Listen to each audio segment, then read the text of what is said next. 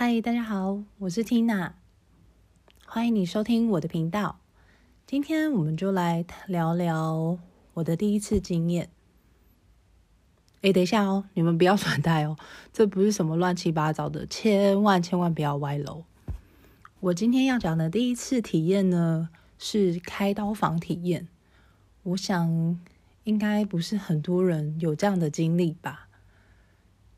呃，我在十月初的时候呢，呃，经历了一次开刀，嗯，是子宫肌瘤手术。那我先讲一下，我当时呢是如何发现子宫肌瘤的。其实我已经追踪了，应该有三四年的时间吧。一开始呢是，呃，一个长辈，就是看我就是常常频尿啊，然后就是，呃，经期来的时候呢，量又比较多，然后很很不舒服，所以他就建议我是不是去做一下检查，看看就是是不是有长东西。后来我就半信半疑之下呢，我就去。小诊所先做了超音波检查，呃，当时呢，那个医生跟我说，大概一颗吧，一颗的子宫肌瘤可能是两三公分。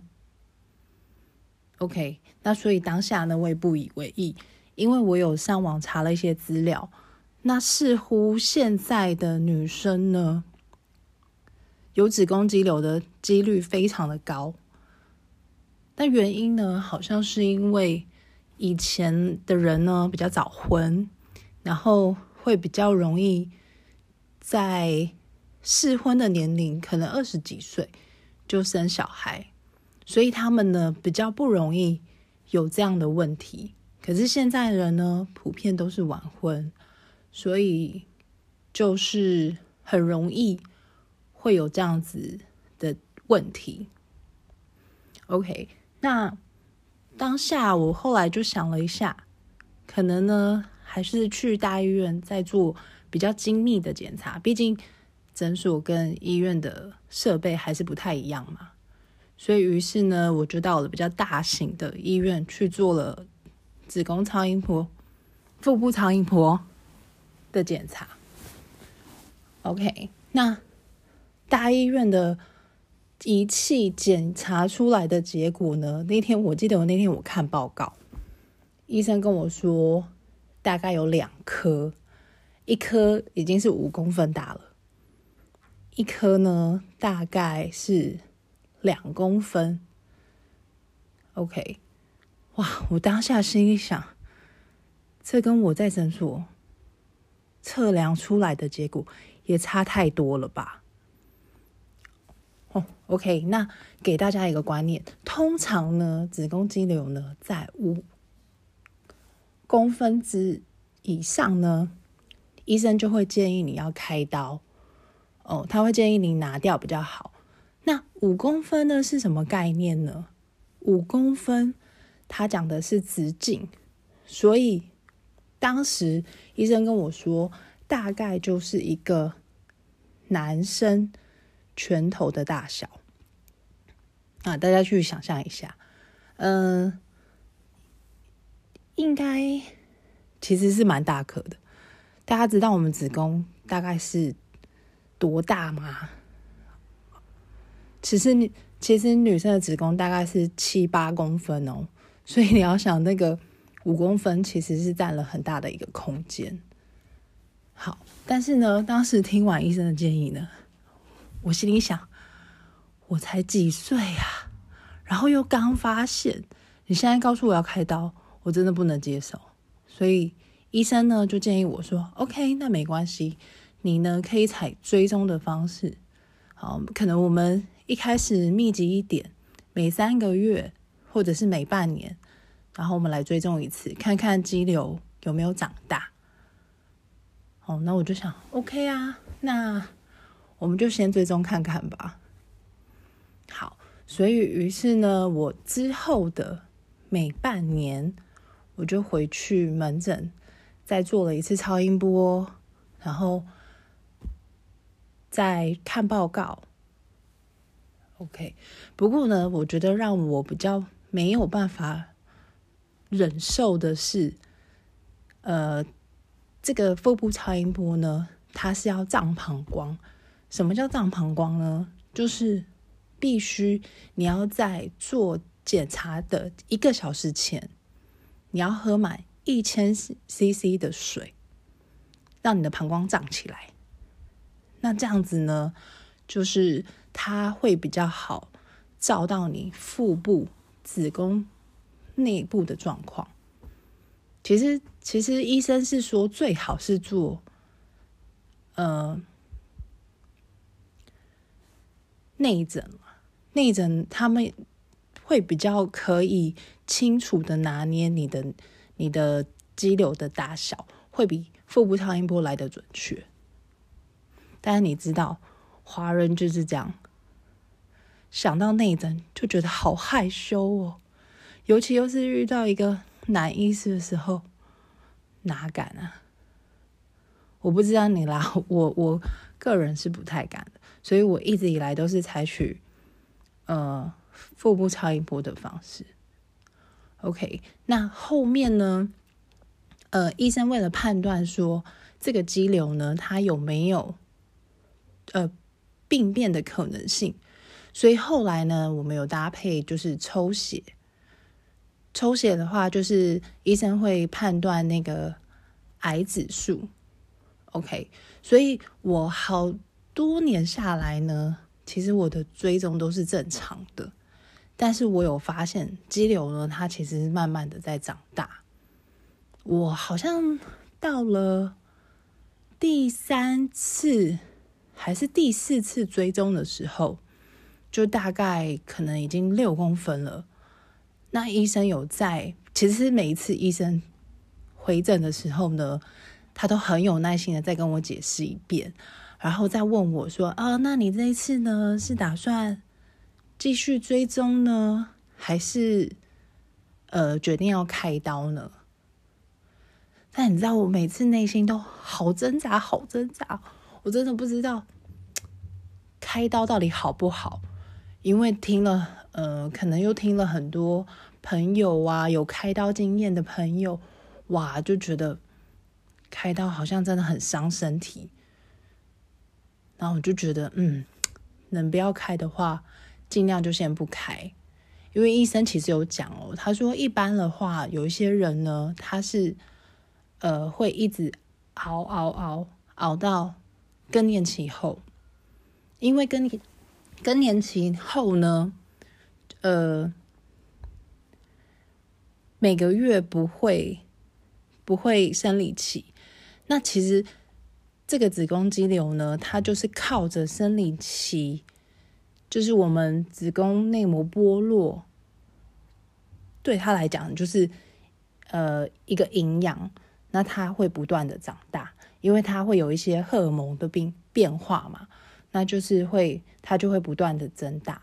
所以呢，一般来讲，如果有一些妇女呢，她在更年期快到更年期的时，呃，可能是差个几年，那或许他就会不考虑开刀。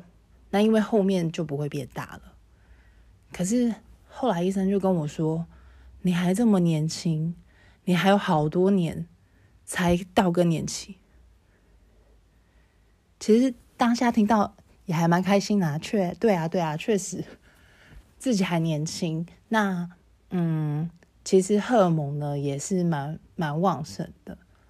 那医生有另外一个提议，他是说呢，不然还有一个方法，就是生小孩，让你的子宫呢有十个月的时间得到一个休息，那这个肌瘤呢也不会就是长大。但前提是我为了这肌瘤去生一个小孩，大家算一下那个成本，好像有点划不来吧？我不我不是说我不喜欢小孩哦，只是说当下的考量，我不会因为呃这个肌瘤的关系，我就去考虑这样的一个事件。OK，那中间呢，医生也有跟我说，他说哦，其实也没关系啦，我我们就是建议啊，那那就是看个人的意愿，也有人呢养到十三公分受不了了才来开刀。哇，我当下听到十三公分，这是什么概念？后来我想了一下，嗯，大概是那个猪肝的大小吧。大家有看过猪肝吗？不是切下来一片一片放在桌上那种哦，是一大片完整的，十三公分呢。你想想看，你的子宫也才七八公分，十三公分是什么概念？而且医生用“养”这个字哦，有多神奇？OK，好，那嗯，后来呢？我是在今年的八月份，对，如果我没有记错的话，大概是八月份的时候，然后呃再回诊。其实，其实在这个过程当中呢，就是随着我的肌瘤不断的长大，其实每每一个月我的生理期的时候，我会感觉到它越来越不舒服，而且呢。很容易频尿，可能，嗯，我这样讲你没有办法想象。如果假设说呢，一般人可能两个小时、三个小时上一次厕所，那我有多频繁呢？大概我三四十分钟就会想上一次厕所。你可以想象吗？如果假设今天你在外面，不是随时都可以找到厕到厕所。这个有多麻烦啊！就是当你要去旅游或者是做任何事情的时候，都很不方便。我曾经呢有一次一整个月，我的生理期来了一整个月都没有停，而且是大血崩的那种哦，量非常非常的大，我已经到了头晕的状况。那那时候当下我就立马在呃还不是回诊的日期前，我就先安排了一次去做检查，然后回诊告诉医生我有这样的状况，然后也有抽血。其实当下医生是告诉我说，你呃已经贫血了，正常的血红素呢，呃好像是十三吧。那那当时其实我已经到了九，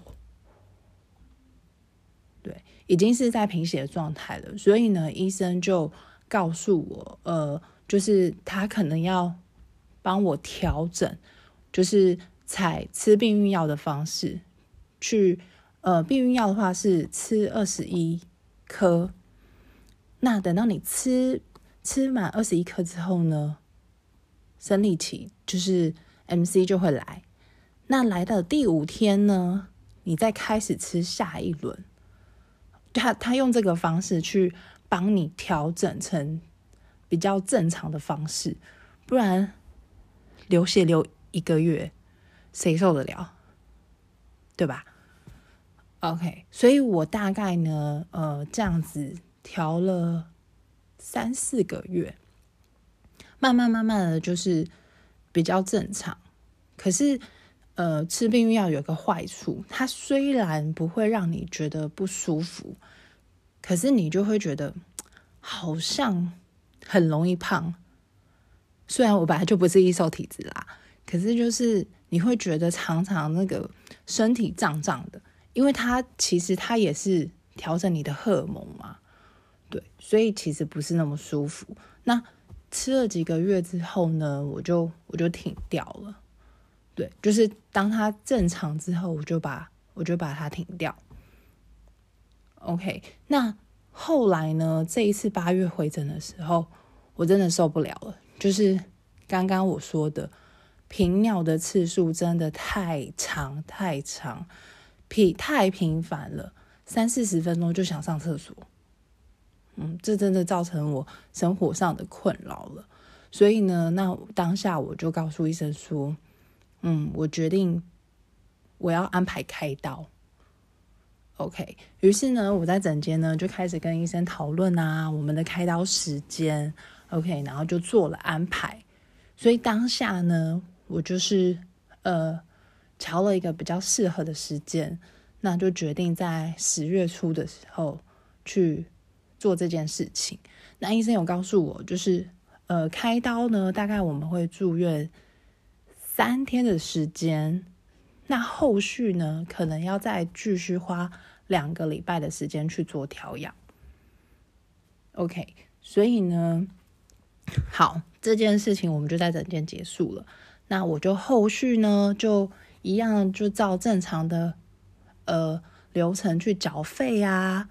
哦，那当下我拿到了住院单，我必须要先去做一个住院的，算是申请吧。对，就是就是呃，医院要记录一下，就是你的你的开刀时间。然后呢，另外你要勾选一下你期望的病床哦，它可能有单人、双人的选项，然后有呃可能不用自费的，就是健保房，可能每一个的费用都不一样，所以你可能要去做个勾选，然后留一下基本的资料。那医院呢就会告诉你，呃，在开刀的前一天。呃，我那时候是安排四月十号开刀，那开刀的前一天，十月三号，他们如果有病床的话呢，他就会电话通知，所以就是在家里等待就可以了。OK，那除了呢去登记这个住院的程序以外，他还要你去做一个麻醉前。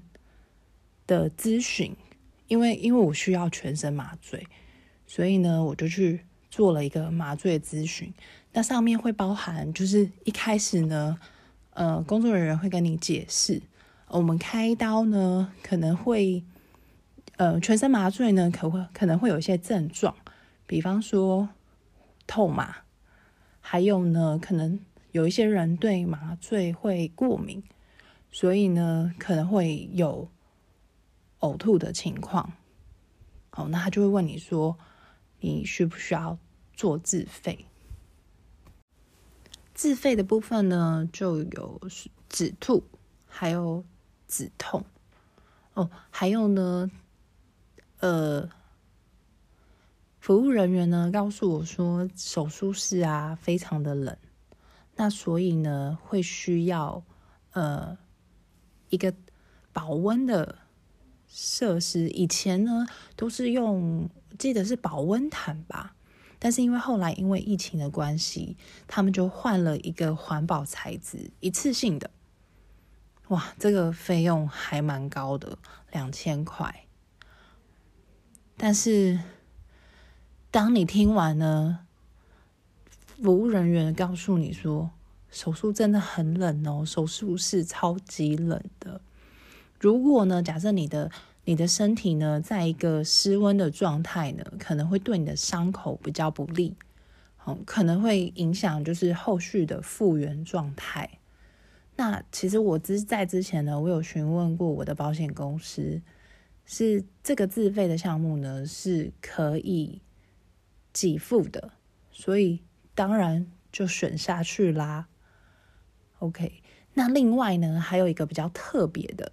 叫做呃脑部侦测器，这个东西呢是做什么呢？就是我不知道大家有没有看过，呃，好像有电影，也有一些小说或者是新闻报道都有讲过。就是呢，当有一些人他在手术的过程中醒来，我讲的醒来不是不是眼睛睁开来的那一种哦，就是。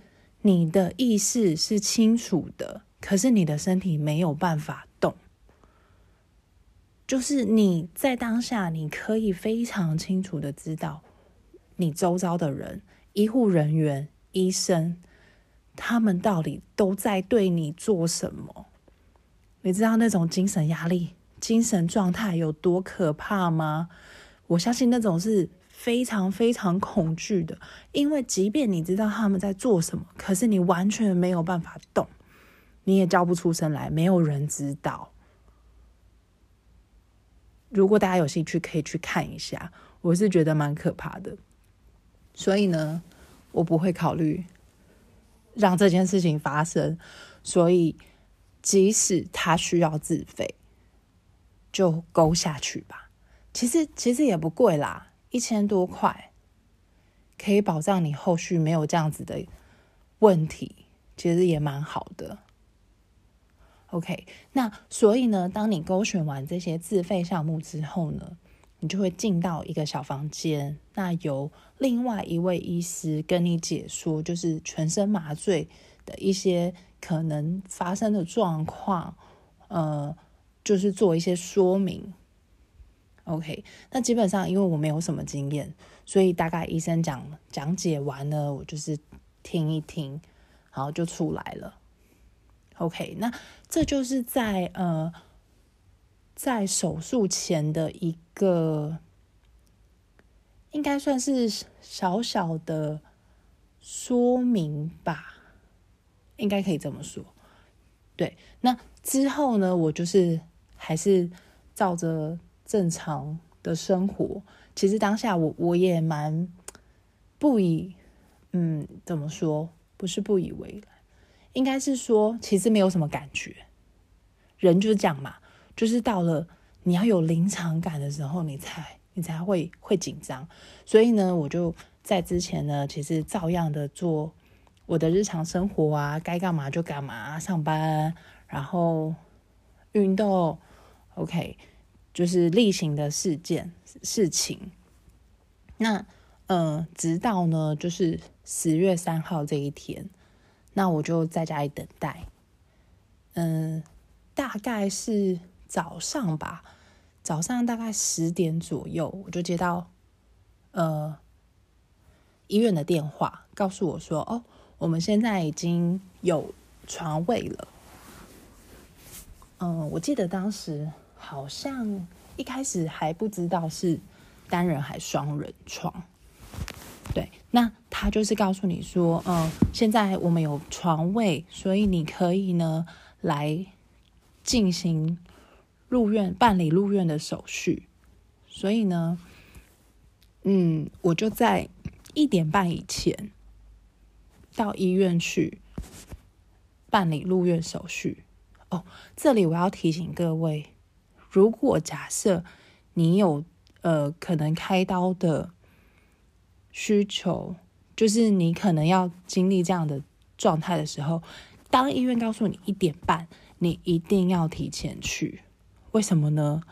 不要以为说进去马上就可以办理完入院手续，然后就可以进到病房去，没有哦，他很。其实经历的关卡还蛮多的。一开始呢，你会先办入院手续，好，再来呢，你要办做一个入院前的检查，呃，包含身高体重啊，还有抽血、心电图跟胸部 X 光。嗯，我想这些应该就是确认你当时的状态吧，就是身体的状态。呃，可能医院是。要评估你适不适合进行手术。OK，那这个流程呢，其实跑完蛮久的，我我记得大概将近三四十分钟吧。因为其实其实大医院，嗯，办理住院手续的人蛮多的，所以基本上都是在排队。所以呢，真的强烈的建议各位一定要提前去报道。OK，好，那嗯，当我办理了这些之后呢，我就可以顺利的进到病房去。那我们是在进到在这个过程中呢，我知道我今天这一次会入住双人房。哦，然后当下呢，其实我超级。超级心里期待，拜托隔壁病床不要有人，其实我内心是想要睡单人床的，因为我我心想，如果假设我开完刀，我应该会想好好的休息。毕竟，如果假设是两个人再加上家属，嗯，我想我可能会睡不好。嗯，结果呢，我们进到进到病房的时候，隔壁床的已经来了，他也是呃相关的问题。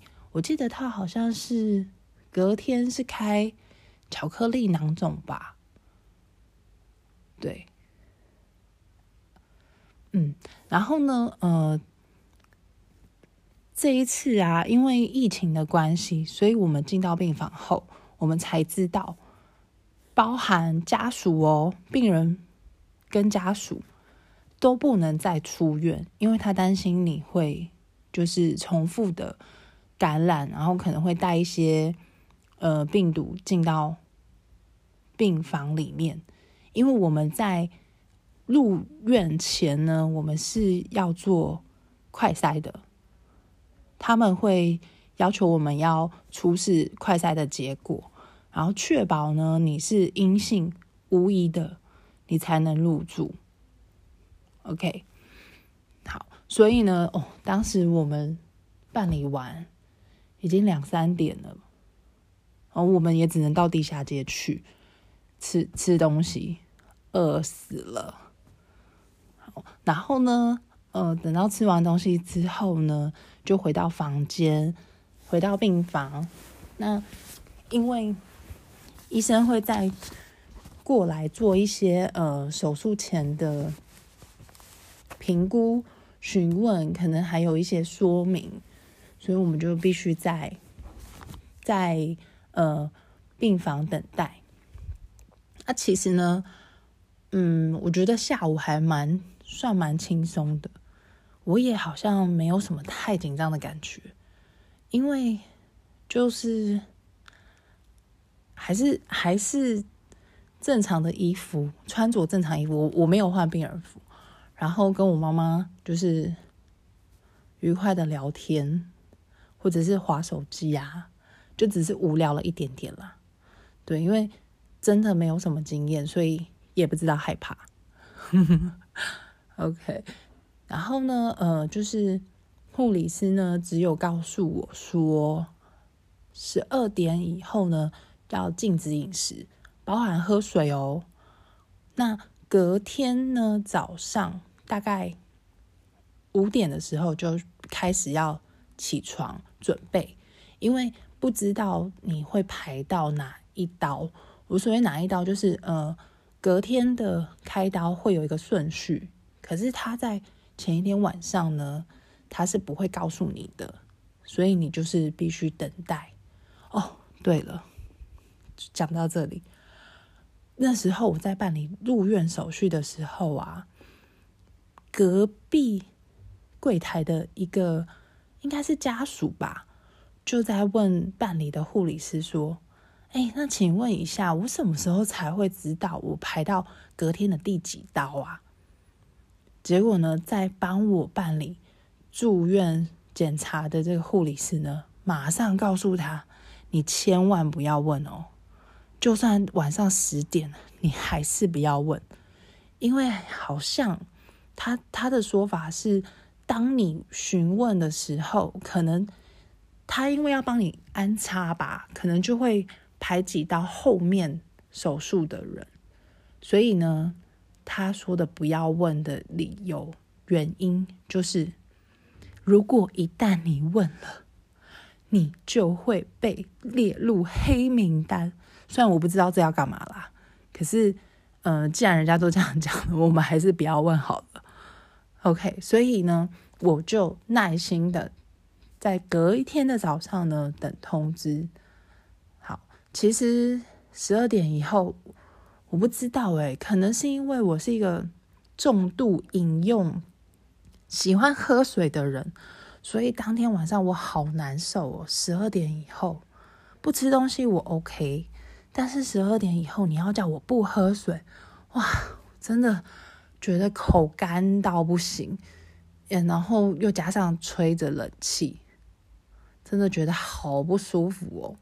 那其实原则上，他是建议你说，如果假设你真的觉得口干，你可以去漱口。OK，就是透过漱口呢，去缓解这种不比较不适不适的感觉。嗯哼，OK，好，那到了早上五点，其实我有设闹钟嘛，但是真的护理师们超准时，我真的很佩服他们。就是五点一到呢，他们就来开灯了。然后就告诉你说：“哦，那你可以起来做一下准备了。他准备要开始帮你打点滴，哦，然后呢还要灌肠，因为因为是做全身麻醉的，所以呃他会需要灌肠。可是我原本以为他会吃泻药什么的，就没有诶，他就是只是只是轻微灌肠。那护士就会护理师呢就会告诉你说，你可以忍耐的话，你就忍耐。”五到十分钟，那如果不行，你真的忍不住想要上厕所也没关系，那你就去上，只是可能你前面出来的就是就是一些水而已，那那个没关系。好，然后呢，当我做完这些事情之后，嗯，医师有在进来，还有住院医师有在有在进来，呃，巡房，然后。告知我说：“哦，今天排到第几刀？就我很幸运的，我排到了第一刀。因为之前有朋友告诉我，如果假设你不是排到第一刀，那你要等到呃开刀，可能就需要两三个小时、三四个小时时间。那你又要恢复，然后等到你回到病房的时候呢？哇，等到你可以吃东西，那已经……可能已经晚上了吧，所以那时候我朋友是告诉我说，如果可以，他希望我可以排到第一刀。结果我真的超级幸运，医生说我今天排第一刀。好，于是呢，就我就先在病房稍作休息，就等，嗯，大概等到了八点多，护理师就来说，哎。我们已经准备好了，可以推呃到楼上去进手术房。好，于是呢，这时候我开始有一点点紧张了。哦，早上早上衣服也换好，然后手吊着点滴，然后在病床病床上等，其实是有一点坐立难安的。好，那嗯八点多呢？我妈妈还有一位应该是手术手术室的护理师，就推着我病房的病床一起上去。然后呢，这个时候有一个很神奇的事情我要分享。以前呢，我们看到电影啊，都是打开来手术室推进去，然后家属在外面等待，对不对？你以为一下就进到手术室吗？没有。打开之后呢，护理师呢，跟跟你确认你的个人资料、基本资料。哦，在医院的各个流程中呢，其实这个是一个很重要的环节。你的手上会有一个手环，那他们会透过这个手环来确认病患的身份。他会问你叫什么名字、出生年月日。然后他们还会做一个扫描，就是你手环上的条码，然后来确认你是不是本人，以以免有问题嘛？就是可能一面有失误或什么。好，于是呢，我就被推进了手术室。那其实呢，我是在一个很大的空间内等待。那旁边呢，同时也有两三个躺在病床上的。那还有另外一区呢，有坐着椅子的，坐着椅子的呢是，他们是眼科，眼科动手术，动眼科手术的病患，那因为他们应该是只需要半身麻醉吧，所以他们基本上他们就是要进去手术室的时候是推着轮椅进去的。嗯，OK。那后来呢，我大概在这个空间里面，大概又等了十几分钟吧，一直到呃有另外的护理人员过来询问我的资料。那嗯，大概是九点多，我才被推到手术室里面去。对，真正的手术手术室。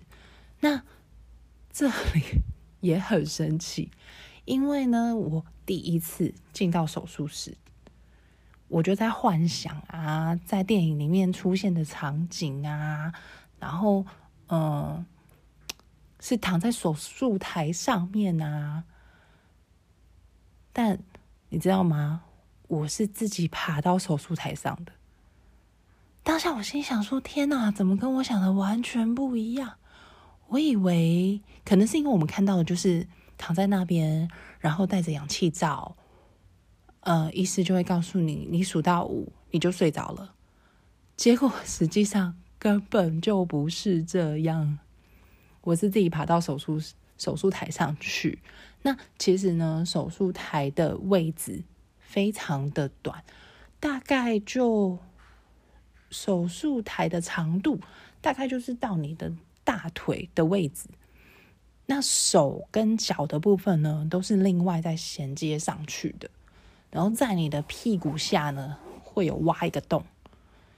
我其实我不太知道那个作用是什么啦。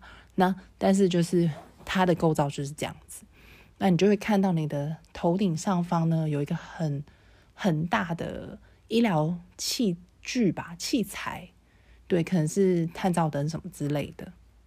那其实当下呢，医生都还没有进来哦，所以是麻醉师还有一些护理人员，你就可以很清楚的听到他们在聊天，然后他们就开始做一些前置作业啊，然后呃，麻醉师呢会再过来跟你确认一些资料。哦，讲到这边我补充一下，在开刀前呢，其实。护理师会过来跟你确认很多的事项，比方说你的身上呢有没有什么不能移除的东西，比方说永久性的假牙啦、刺青啦，有没有纹眉、绣眉等等。那呃，我知道的一个部分呢，是他还会告知你。不可以当天开刀当天呢是不可以化妆的，那原因是什么呢？是因为呢，医师要从手术的过程中，从你的脸部，比如说血色、嘴唇色，去判断你的状况，就是因为会流血嘛，那有可能当或或者是失温，所以他们必须要用这两个部分。去看你的状况，做个评估。那如果呢？假设你化了妆，那就失真啦，就不准确了。对，所以呢，开刀时当天是不能化妆的。我想你应该也没有心情化妆吧？你不会想说，我我今天去开个刀，我还要美美的进去，美美的出来吧？应应该不会吧？对，OK。好，那回到刚刚呢？我说我已经在手术台上了。那其实你还可以听到护理师啊，跟就是麻醉师他们都在聊天。那后来呢，就是麻醉师就帮我在额头上，还记得吗？我有讲过，我有在自费一个项目，就是脑部侦测。对，他就帮我贴贴一个贴片。那在贴那个贴片之前呢，他好像是用了一个什么东西擦拭，他是告诉我说会有一点刺刺的，这个是有一些病人回馈给他的，但但因为我看不到，然后我当下只是觉得天哪，那才不是刺刺的嘞，我说不是诶，我觉得是有一种被磨砂纸磨过的感觉，对，就是很粗糙。然后就在你的额头上擦来擦去，然后他可能是要剥擦掉一些呃什什么东西吧，然后才能把那个就是贴片贴上去，可能才会更准确。对，然后呢，后来我就跟麻醉师小聊了一下天。那后来可能准备的差不多了，然后他们就呃，就是麻醉师就说好，那我差不多让要让你睡觉喽。诶，这时候又跟我想的不一样。刚刚我不是说了吗？我们在电影里面看到的是你的氧气罩带着，医生叫你数五四三二一，那你就睡。没有诶，我没有被感觉整个被罩不住诶，他好像只是放在旁边，然后他就告诉我说，你会觉得头有点晕晕的哦。然后我心里还在想，晕晕的，什么时候才会晕晕的？我我大概用不了三秒钟、四秒钟，我真的就觉得晕晕的，然后我就不省人事了。等到我醒来的时候啊，我已经在恢复视力，然后其实那个感觉是很模糊的，你会觉得好像有你的听力是有点在水里面，就是你你的意识还没有回来，然后呢？就是旁边的护理师呢，就会过来叫你的名字，然后会跟你说：“哦，手术已经完成了，手术非常成功哦，恭喜你哦。”嗯，就是待会呢，我们再休息一下，就可以回房间了。哦，然后当下呢，你你就是听你，你只是点头，因为你真的没有力气跟他说话。然后呢，甚至你真的很想很想睡。然后他会大概呢过来确认个两三次吧，对。其实当下我我真的很感谢那个护理师，因为我觉得当你开完刀出来，我不知道诶，那种感觉就是你觉得自己好脆弱，然后呢你的伤口还会有点疼痛，虽然你还看不到它到底是长的是怎样，可是你当下你我觉得你的心里是受伤的。然后你在旁边呢，听到护理师不断的一直鼓励你，一直一直鼓励你，其实你真的会觉得很感动。然后他又告诉你说：“哦，之后呢，你就会你就会恢复喽，祝你早日康复啊，啊，恢复健康啊。”我那种感觉真真的很温暖，我到现在都还记得。嗯，好，然后呢，之后。我大概我其实真的不知道经过了多久，然后我就被又推回了房间，对，推回房间，然后我就跟我妈妈说一下话，其实真的没什么力气。然后，嗯，病房的护理师呢就进来，就是告知我一些注意的事项，其实是告诉我妈妈啦，因为我真的没有力气去听那么多，那他就只是说，呃。呃，会继续帮我打止痛针。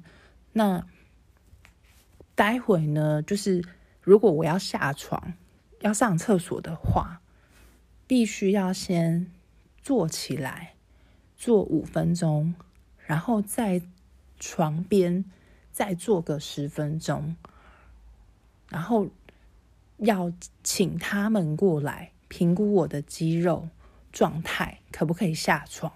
因为其实他们会担心你，如果麻药没有退完全的话，那你有可能会跌倒，这个就很麻烦。所以，所以他当下是这么说的。好，那他们的要求呢是，你要在四小时内，你必须要自己下床上厕所。因为嗯，在手术过程中呢是有插尿管的，所以他要也会要求你呢，在就是后面自行去去上厕所。OK，那所以呢，我就照着护理师的话，我就在床上先起身坐了五分钟。又在床边坐了十分钟，我跟你说，那个真的很煎熬，因为当你开完刀，伤口痛的状态，我连咳嗽都痛，咳嗽笑都好痛哦。嗯，然后呢，我就跟我我大概做了十分钟吧。那因为他刚刚不是说要请他们来评估吗？可是我不知道为什么，等了又等，他都没有来。我想可能是因为病患真的太多了啦，可能一位护理师要照顾的病患真的负荷量有点大，所以呢，我等不及他来，我就请我妈妈呢扶我到厕所去。OK，那到厕所去的时候，天哪！我第一次觉得上厕所好痛哦，因为有插尿管，所以其实。是有一点点，嗯，算是受伤吧。对，那后来我听说，大概这个状况要等到你上了三四次厕所之后，它才会渐渐的减缓。OK，好，那上完厕所之后呢，我就又回到床上去躺着。那其实当下呢。呃，护理师是说，如果慢慢的你觉得哎比较舒服了，就可以慢慢的吃一点，呃，可能流质啊、软质的食物，慢慢的进食。嗯，那所以呢，我就请我妈妈去帮我买我可以吃的东西。我记得好像是，呃。鲈鱼稀饭吧，对，好像是鲈鱼粥。然后，其实其实说真的啦，真的没有什么胃口，所以呢，大概我可能吃了三分之一吧，大概就吃不下。对，那当我吃完之后呢，护理师就进来，哎，就问我说：“哦。”那如果假设你觉得 OK 的话呢，你可以开始去上厕所了。然后呢，待会觉得没有那么不舒服呢，你可以再进食。结果我妈妈跟他说：“我们刚刚都做完了。”护理在吓到，他想说：“这恢复也太神速了吧，完全不需要等待。”OK，还蛮有趣的哦。那后来呢？隔壁的我，我回到病房的时候呢，隔壁的病床的病人呢，他已经就是开完刀，手术完，然后转到单人房。那当下呢，我其实其实我有问我妈妈，那我们是不是需要转？那后来呢，他其实有问过医师，大概啦，也就在两天的时间。所以，于是后来我们决定。还是就在原病房待到出院就好了。那我们心想：哎，现在大概四点多五点了，应该不会有人再入住了吧？我我们心心里这样想了。那那就是等于我们当天就是单人单人病房喽，这样也不错啊，对不对？结果没想到大概六点多。隔壁呢，病床有人入住了，哦，是一个孕妇，她是明天隔就是隔天，隔天她是需要剖腹生产的，哦，所以她先生跟她一起入住。那她其实其实入入住的时候已经很晚了，然后我就听到她先她在跟她先生说。他肚子好饿哦，因为两个人没有吃午餐，所以很饿。那他当他躺下来之后呢，没多久，护理师就来帮他做那个好像是小朋友的心胎测测量吧，因为我有听到装仪器，装完仪器之后，我就听到小朋友的心跳声，嘣嘣嘣嘣嘣嘣嘣嘣，非常清楚，非常大声。哦，当下我真的觉得好不舒服哦！我已经觉得躺在那里伤口又痛，有点生不如死，然后又听到旁边那个心胎声，很阿杂哎。好，没关系，这样就算了。然后呢，大概呢，那个护理师呢，可能每十几分钟就进来看一下，然后跟那个妈妈沟通。然后妈妈就说：“哎，我之前啊，就是上一胎的时候，这是他第二胎。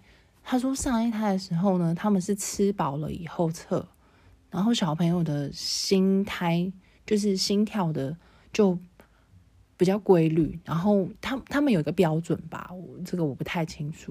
对，然后他就说，那但是但是他因为他现在是饿肚子的状态，所以会不会是因为这样受影响？那护理师其实当下也没有多说什么，他只是说好，那我们就再观察一下。结果就大概这样来来回回折腾了，应该快一个小时吧。我就一直不断听到那个心跳声，再加上妈妈一直跟爸爸说：“我肚子好饿，我真的好想吃东西。”当下我真的觉得天哪，别闹了，你们不要再折腾一个孕妇了，好不好？你让她吃吧。好，结果呢，大概就过了快一个小时，终于好像貌似呃。可能心跳声正常了，于是就把那个仪器撤掉了。哦，我也觉得安静很多。然后呢，于是爸爸呢就问了妈妈：“你要吃什么？”然后就赶快去买回来呢，让他让让妈妈赶快吃。没想到他还是吃不到。后面好像是医师又做了进来做了一些例行性的检查。总之真的很可怜，他折腾折腾到很晚，他才吃。哼，好，那呃一样，他呢明天也是早上五点要起床，晚上十二点进食，所以其实我没有太大的精神跟力气去看他到底在做什么，或者是听他到底在做什么。啊，我只知道十二点以后，反正。我也累了，真的，大概九点多十点，其实我就想休息了。好，那因为明天他们要早起，所以呢，他们也很早就休息了。结果晚上一直有人在打呼，而且超级大声。隔天早上呢，我妈就问我说。哎，你昨天是不是开刀太累啦？你打呼超级大声的。我跟她说，不是我，好不好？是隔壁病床的老公，真的是冤枉。我说他老婆早上还跟他说，哎，你昨天晚上打呼太大声了，吵到别人了。结果后来呢，老公早上很不好意思的，一直跟我们道歉。因为他知道他找到我们了，OK，所以呢之后呢，嗯，一样，隔壁病床的呢，就是依照我开刀前的惯例，做完了一切之后，大概好像接近中午的时候推去推去呃手术室，那中间呢，我的医师呢有进来。在询问我的状况，看我的状况。那他有告诉我，就是可以下床走动，因为呢，我在开刀的时候做腹腔镜手术，他是必须身体要灌二氧化碳，把肚子撑起来。那医师会的视野会比较好，他会比较清楚的看到，就是里面的整个状态。OK，那所以当下呢，他他也有告诉我，就是昨天呢，其实总共拿掉了六颗的肌瘤，因为他就是看到的，他就顺便把它切除掉。你看这个落差很大诶，当时我以为开刀前，我大概以为只有三颗吧，就没想到一开完刀，居然有六颗。所以，我手上呃身上的肚子上的伤口呢，是三个伤呃四个伤口，其中一个是呃肚脐上面的，因为它的肌瘤是从肚脐上肚脐拿取出来的。那嗯，肌瘤就是大大小小都有，最大的那颗大概可能有七八公分吧。对，因为其实他会他会告诉，呃，他会拿出来之后，他会告知家属，然后顺便做一些说明。哦，因在这里我要说明的是，因为我有做一个自费的防粘连。它是一个耗材，那那个防粘连的东西呢，就是因为开刀嘛，你的你的器官有被挪动，所以你的他怕你的肠子会粘连。像我妈妈就是剖腹，她两胎都是剖腹，这时候要觉得妈妈真伟大。当时的技术呢？还没有这这这种东西，所以他跟我说，他之前呃三十几岁的时候吧，三十几岁、四十几岁的时候，有好几次都因为肠粘连很不舒服、很痛，然后去挂急诊。对，所以呢，现在有这样子的的呃东西，就是防粘连的这这些耗材，其实真的很棒。呃，就算要自费，你你还是付啦。我记得它的费用好像，因为要看你你使用的范围、使用的耗材的多寡，所以当时呢，好像是说八千到最高是两万五吧。对，所以他必须呢，医生开开刀之后出来，除了给我妈妈看，就是给家属看，就是子宫肌瘤。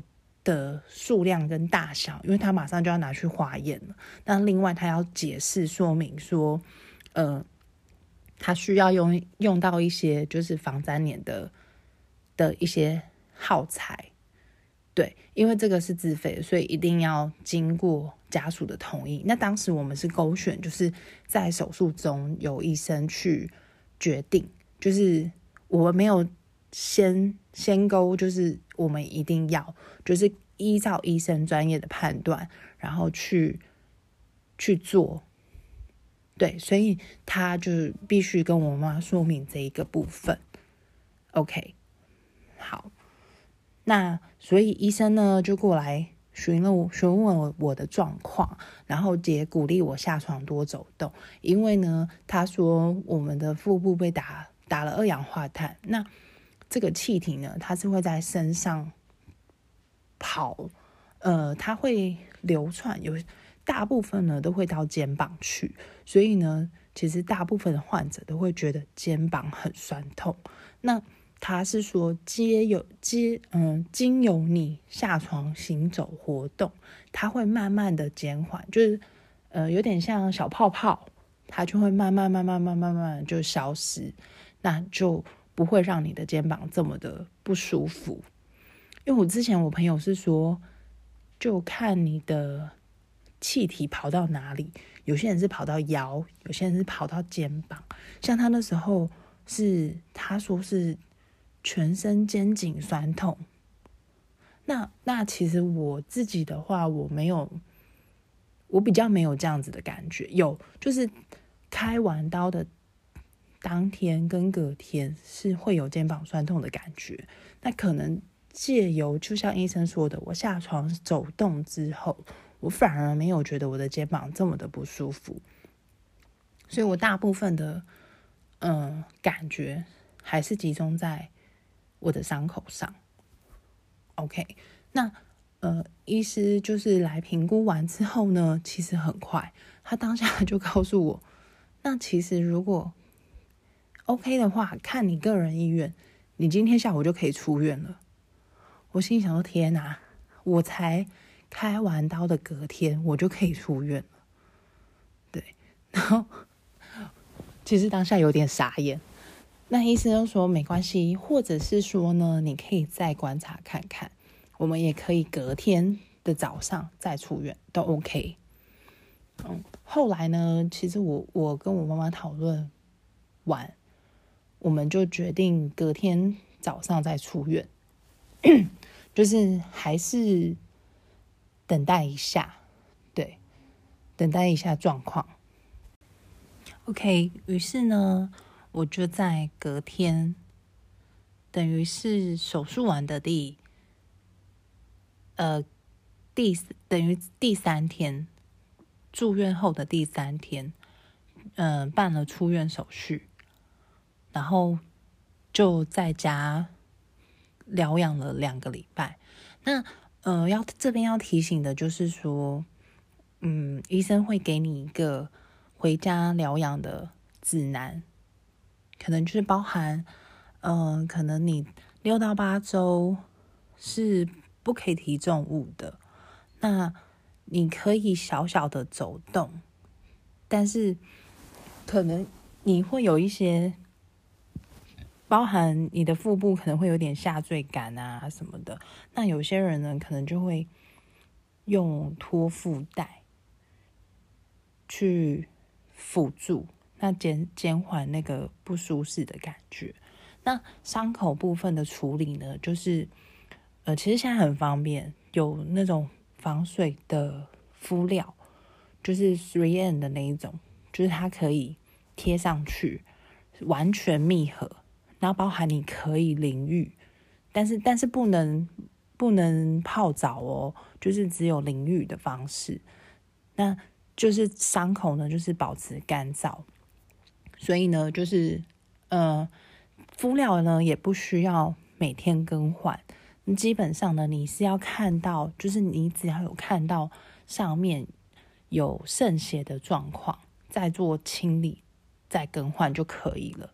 所以可能你也许会两到三天，就是才更换，对，嗯，所以后续呢，我大概一个礼拜后又又再次回诊，通常是这样了，就是医生会在一个礼拜后再安排一次回诊的时间，对，那当下呢，医生就会帮你检查伤口的状况，那可能有需要的时候，可能医生也会做一些内诊。那当天呢，其实我的伤口，医生做呃处理的时候呢，就已经不需要再贴纱布了，所以变成我的伤口就是开放式的了。对，其实我还蛮压抑的，很这么这么快就就可以不需要再再贴。那其实意思就是告诉我说，你可以去看一下你的伤口，其实真的这个。腹腔镜手术呢，它的恢复蛮快的，然后你其实伤口又很小，你大概只只会看到类似像割伤，就是刀痕，一个大概有三个刀痕吧，对，三三个刀痕的那个状态，那其实大概也愈合的差不多，对，那除了就是。肚脐的部分，因为因为我有呃刚刚有提到嘛，就是肌瘤的部分是从肚脐拿出来的，所以肚脐的部分会比较大，变得比较大。我自己是看不到啦，但是我妈妈看到的时候是说肚脐真的变得比较大。那那个没有关系，它也是会随着时间就是慢慢愈合，就是恢复成原来的样子。嗯。所以呢，大概后续的手术、手术后的处理跟调养，大概就是这样子。那医生还是会建议，就是说，哦，你从呃后续呢，你可以慢慢的就是可以散步了，但是呢，还不能做激烈的运动，可能泡泡汤啦、泡澡啦、运动啦，可能要在一个月后吧。对，就是可能大概六到八周的时间，对，大概是这样子。OK，那我的分享就到这里喽。嗯，其实这真的还是一个蛮特别的经验啦。对我希望如果可以的话，大家还是尽可能的不要用到，就会比较好。那如果真的你有需要的话，就嗯。参考看看喽，这是这是我自身的经验。对，非常谢谢大家的收听，希望今天的节目你会喜欢。蒂娜不设限，我们下周见喽。拜拜。